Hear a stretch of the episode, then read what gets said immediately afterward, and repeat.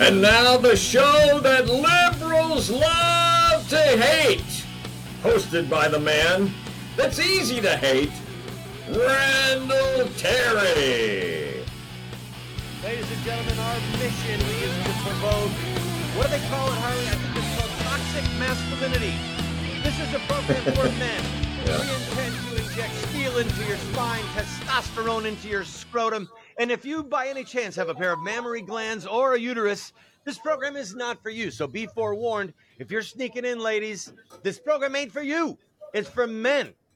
And we're our mission is to find those guys who, when they put on the jock strap, they're micromanaging.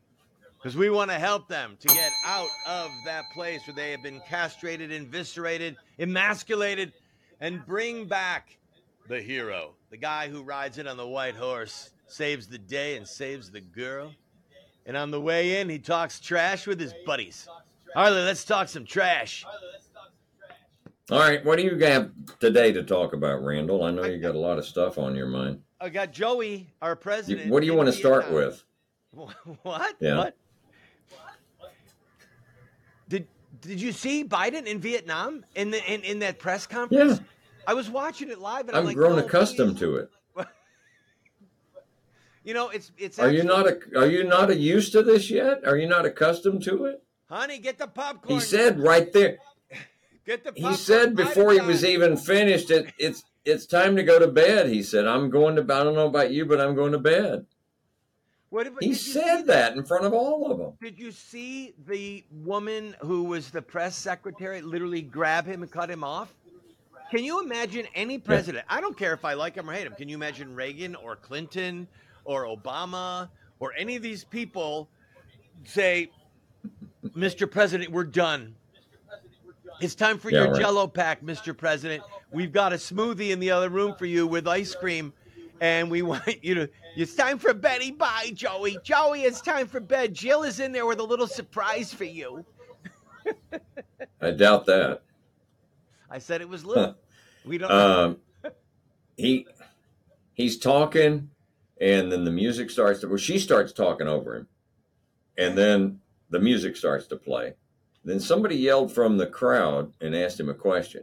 He just couldn't resist. He goes back. He starts talking. The mic's not on.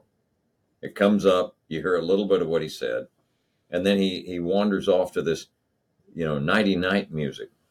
Wander, shuffling. He shuffles now. You know I know he's afraid he of shuffles. And did you see when he was in? Did you see him kiss the memorial for John McCain? No. And at home, Lindsey Graham was going, "Lucky." you didn't see that? No. Yeah, The the Blarney. there's some kind of little headstone. If you ever get to the Blarney Stone, don't kiss it, because the locals pee on it. I was told that by Nice. somebody when I when I went to Ireland and I went to the Blarney Stone. They're like, "Yeah, you- I know it's a tradition for you Americans to kiss the Blarney Stone. Don't do that. The staff pisses on it every night. Don't do that." I'm just Yeah, that's like when you're mad at your wife and you just dunk her toothbrush down in the toilet and stick it back where, it- where it goes. Excuse me. What did what did you just say? I said, when you're mad at your wife, you take her toothbrush, you stab it down in the toilet water, and then you put it back where it belongs. I'm so speechless right now, ladies and gentlemen. I, You're such a wuss. No, I, there's so many wuss. things that I want to say on this program, but that was that was over the edge for me, and I live over the edge. I live ten feet out over the cliff, dangling, and you talk that shit. No, Now, that's the- wrong. That's just wrong.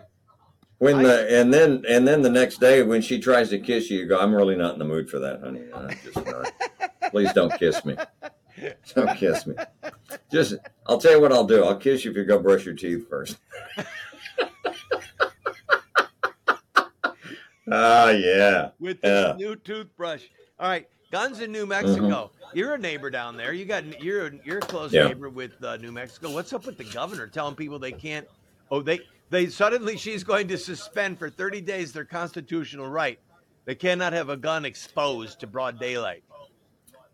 Many years ago in the 1980s, Gary North wrote a book called Government by Emergency. You remember that? Yes. Yes, Yeah. government by emergency. Now, we didn't take it real serious then, but now we're starting to see a lot of it. And so, if you can declare one emergency, You can declare another one. We've already they broke the glass.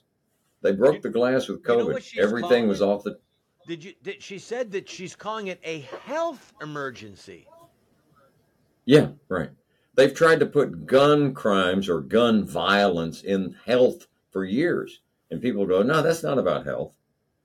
Just like when they have the, the gun crime statistics and they put gun suicides in there with the gun crimes, that shouldn't belong in there either. They fudge on a lot of this stuff to get the get the numbers they want. Um, have you? Do, you think that they're trying to provoke an incident? Because as I was watching it yesterday, I was watching the B-roll. They had all these guys that were in a like a little town square, and they're all brandishing their long arms and their you know, their uh, hand handguns and their pistols. And I thought, Right. she wants somebody, some loose cannon, to actually deliberately or accidentally discharge their weapon and for someone to get hurt, so that she can really bear in on it. Do you think that they're trying to provoke that?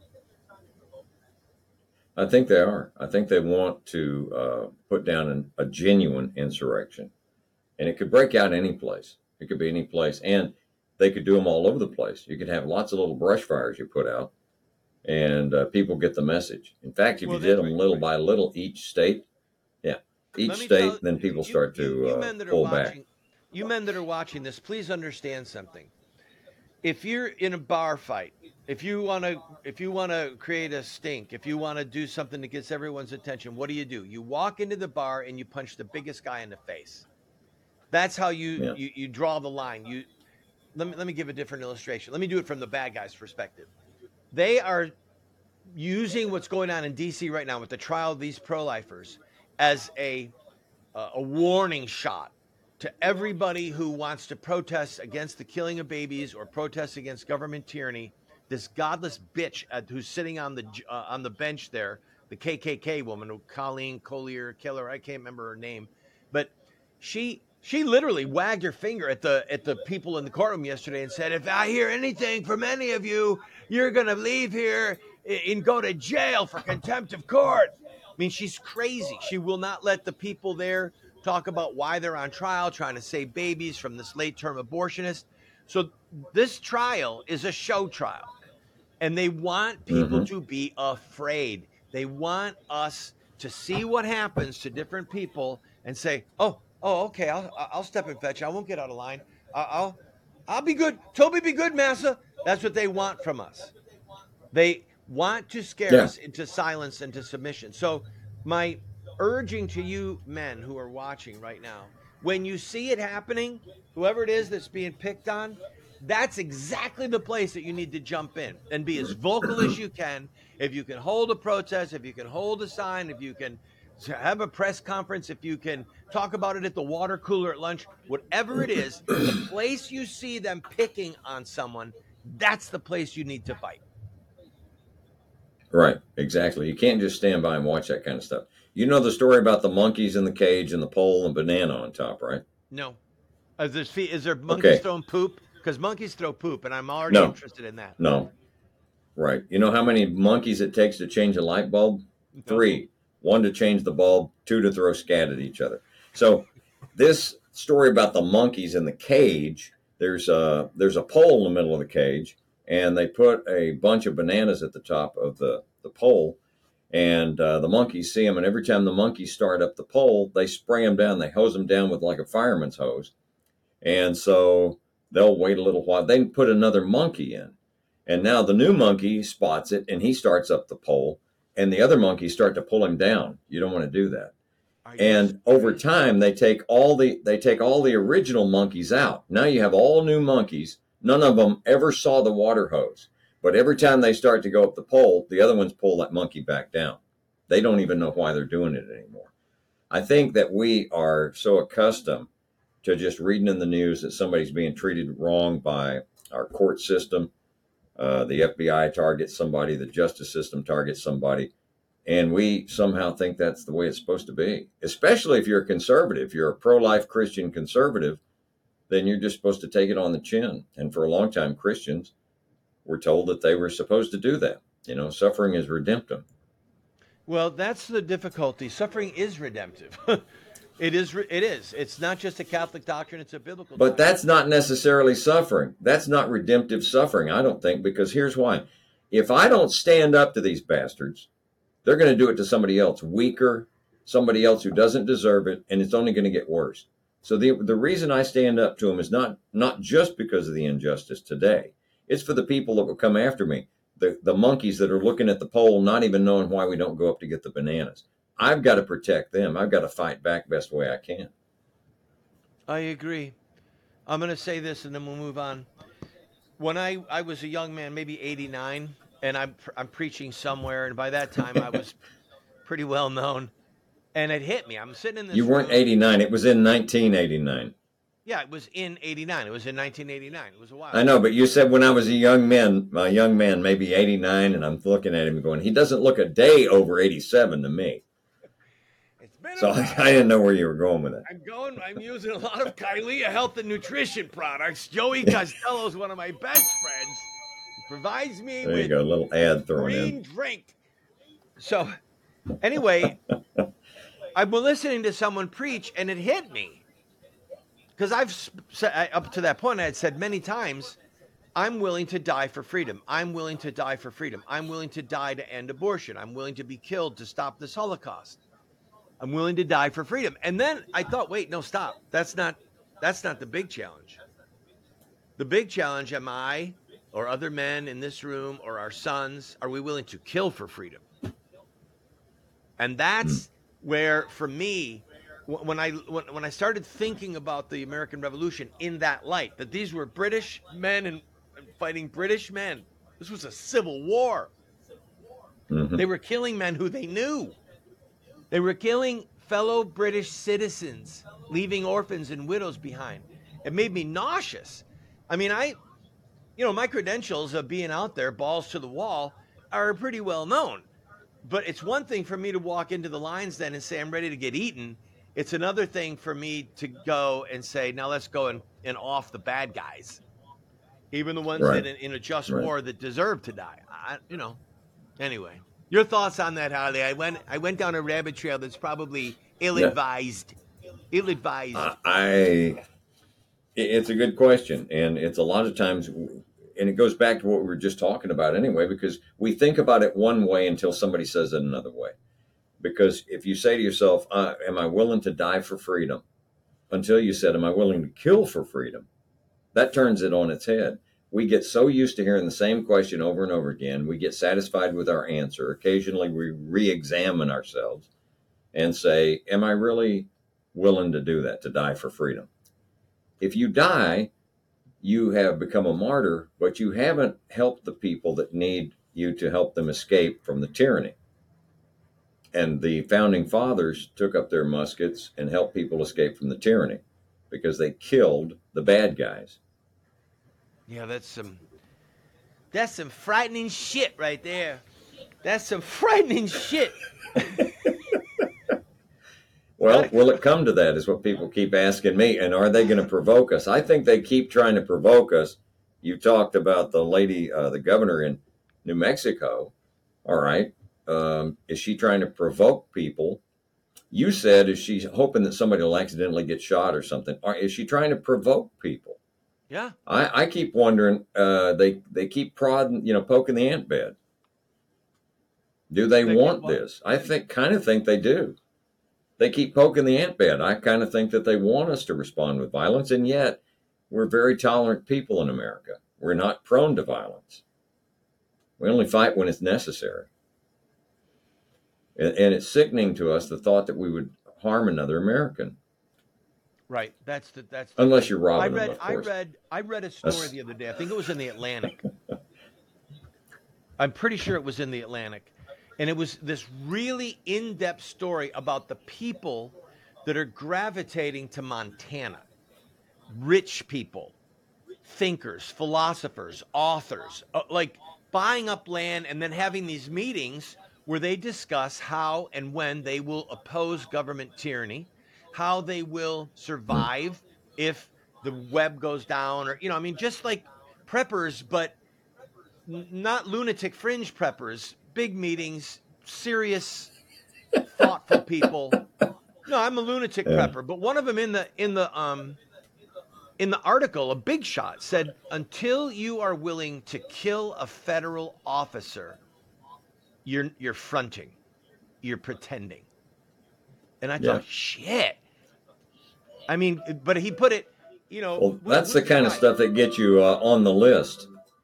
What's that guy's name? Right. That was the rancher, and him and his sons. It was the Mormon dude who they pushed back Oh, yeah. a few years ago. Mm, yeah, I can almost think of it. Clive, what was his name? And and and they did you Yeah, that, I think that's right. Did you ever see the footage of the federal officers pulling up and getting out of their car and then realizing that they were surrounded by armed people that were had weapons drawn on them up on the bridge and then they they crawled back into their car and they backed out Ruby Ridge. No, not Ruby Ridge. No, no, no. Uh, Clive Bundy. Yes, Clive thank you. Bundy. Yes. That was one of the Now he ended up dying, and his son survived. Right? I don't think that the father died. Uh, somebody died there. Oh, their friend runs around the truck, and he got shot. Um, I can see the whole thing, the video in my mind. But you're right. If the if the intimidation factor is absent, they suddenly and and we were talking about it uh, before we went on. Eric Adams is a good example of it. Right now, he's whining, he's crying, he's carrying Wait, on, he's wait, slinging no, no, snot. It's the worst. I want to tip my hat to Eric. Oh, there's my new book. It's Yeah? not a hat. Let's not talk about Eric. Let's talk about my new book. Anyway, um, There we go. he no. That's the second commercial for those keeping count. He's called the Black Trump. I love it. This guy stump. Now, now. By the way, he's called the Black Trump by people at MSNBC. So he pissed somebody off so severely at MSNBC because of him wanting to stand against the illegal immigrants that they're mocking him. A fellow left winger is mocking him, calling him a Black Trump. Go ahead, give us the overview.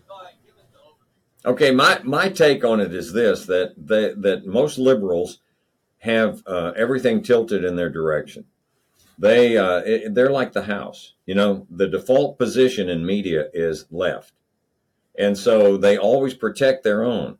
So they don't know how to actually look, govern. They don't know actually how to figure out a problem. They never have to do it.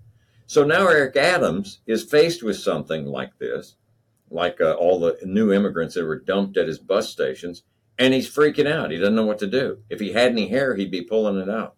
So that goes back to the guys that pulled up on the BLM land. They're going to be all tough. They're going to roll in and they're going to be the badass. But when they can't be, when they don't have the deck stacked in their favor, they recoil. And that Eric Adams is a, is an example of it in one field those agents pulling up there that way is another example of it in another field. If these people, they're not like we are, especially like Christians are. We live in two worlds anyway. And we always have the deck stacked against us as conservatives. So we have to think. They're not accustomed to knowing how to think. Now they know how to scheme, but they don't know how to think. And they and logic is a foreign language to them. That was a great line. With that line, I think we close. Harley, I'm going to give it to you first to give some challenging word to men, specifically to men. Again, ladies, this is program. If there's Well- any of you who snuck in under the wire or under the you know under the radar, this program is not for you. This is a program here. It's for the men, for the men. And I want you to know that sometimes we have the man boobs, but we are still the men. Joe insulted. That's right. Joe Slavinic And, uh, insulted me yesterday. hey, can you- Wait. Can you get those uh, trans uh, doctors to scoop out the man boobs? I don't know. Never mind. Forget I mentioned it. No, no. Here's what I want to say to men. now he's thinking, get the home kit. Get the home kit. Get the home kit. That's what I want. 1995. Remove the moobs. okay, so many, many years ago, Randall sent me to Nebraska. He says, This is not a gig for me. This is a gig for Harley. So I go to Nebraska. What was our who was our friend's name that ran your show in, in Nebraska? Paul Oh, Ream. Paul oh, yeah, what a sweetheart! What a great, Great man. guy. 600 AM on the on the Wonderful AFL. man. That, that station went Yeah. forever. I mean, literally. Oh, that yeah. Show, Well, hear that show Nebraska's 150 miles because of all the iron in the dirt and because Yeah. it was so flat. Okay, go ahead. Oh yeah, yeah. So um, I went and I stayed the. It was Super Bowl weekend. Cowboys playing the uh, Chiefs and all that. Uh, we were in his basement, watched the game. Salt of the earth people. I've never heard before. Um, I heard his son and his dad having a, a argument about whether Case tractors or John Deere were better. And I thought, I don't know where I'm at, but that's not a thing I've ever thought about. So wonderful salt of the earth folks. And I went to a church and I spoke to a group of men. Now, these men were just anxious to do something, didn't know what to do. And I should, I've regretted it all since then. I said, You got to, I really kind of laid a guilt trip on them. You guys got to get out there and you got to do these things and this stuff. And I could see that they became crestfallen because these guys are farmers. They're up from, from sun up till sunset. They're working all the time hard. They don't have a lot of extra time. They didn't have a lot of extra time to, to, uh, to put toward the effort of changing society and changing culture. They lived in a place where the culture was pretty good too. But they wanted to just be Christian men standing as Christian men. They were already doing that, really. But this was all about pro life work and being out at the abortion mill and uh, trying to do something there. And I think I laid it on a little too heavy. And since then, remembering their faces that day, I've tried to tell people you you grow where you're planted, you do what it is that you can do, what is on your heart. Don't let somebody else select for you what your field is going to be. If your field is going to be that you're going to fight taxation, do it. If your field is going to be that you're going to fight for the unborn, do it. If you're going to fight for the Second Amendment, do it. Don't try to do all of them. Don't try to do too much of it. Your family's the first priority. And uh, make sure that your relationship with God is good and it doesn't get muddled along the way and doesn't suffer. So, if enough of us do that, Randall, if every one of us does that, then we, we would be a lot better off than just having these superstars rise up and everybody follows them, listens to their speeches, buys their books, and all that stuff. I so agree with that. The superstar thing. Oh, the flavor of the week. Who's got the new song that browbeats the government? All of these things. I want to close with this the blessing of anger. The men of Jabesh Gilead, 1 Samuel chapter 11, they were told by some foreign power, we're going to come in there and we're going to take over the city. And they said, whoa, whoa, whoa, wait, no. And they, they said, let us see if somebody will come and save us. And the pagans said, okay, we'll give you one week, but if no one comes, we're going to cut out the right eye of every man. Every every male is going to have his right eye cut out. Now that was be, because it, you, you know you have to have two eyes for depth perception, and you also have to have your right eye to fight because they were right-handed men predominantly, and to swing a sword, you got to have that right-hand field of vision. So to gouge out the right eye of everybody would have said they said we're going to make you slaves.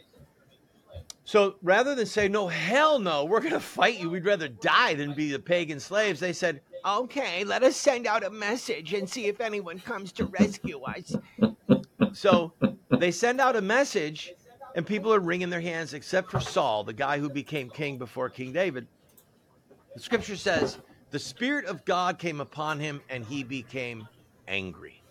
He was filled with rage, and he took uh, that yoke of oxen and he hacked it and hacked it and hacked it and then said, Take these hunks of flesh throughout the land of Israel and say, Thus shall it be done to anyone's oxen who does not come to the help of Jabesh Gilead. so imagine imagine the messengers going town to town. Hey, I see a messenger coming. And he runs in, What's your message? And he holds out this hunk of flesh and blood and oxen hair, and it's probably covered with sand and it stinks. Uh, Saul says you're supposed to come to Jabesh Gilead or some bad's gonna happen to your ox like this. But it was it was the anger. When he heard of the injustice, he became angry and then he fought the injustice. So I want you to know, man, that there you know, the Bible says be angry, but do not sin. So the question with our anger is is it self-serving? Is it about, oh, my feelings were hurt? Or is it an anger because we see a grave injustice that must be stopped? I'm leaving that with you. There are people that say we should never be angry, and they are absolutely wrong. Jesus was angry when they tried to keep little children from him. The Bible says he was indignant, he was filled with rage. There is a time for righteous anger, and it is a great propellant. It is a terrifying master, but it is a great propellant in the pursuit of justice. So, with that, Harley, I thank you for another episode of Wham. We are white, heterosexual, angry men. Woo-hoo. I just gave a little sermon on anger. I feel good about the world, Harley. I like that. I like that sermon on anger. You, you're gonna if you're not angry about some of the things that are happening right now, something's wrong with you. Well said. Fire the music, Alex. We'll pretend that we're professional broadcasters, one and two. It has been a delight to be with you, friends. I'm Randall Terry, my co host down in Texas. He's the Texas rebel with a brain that people envy. Harley, David Ballou. Thank you, Harley. Till next time, folks.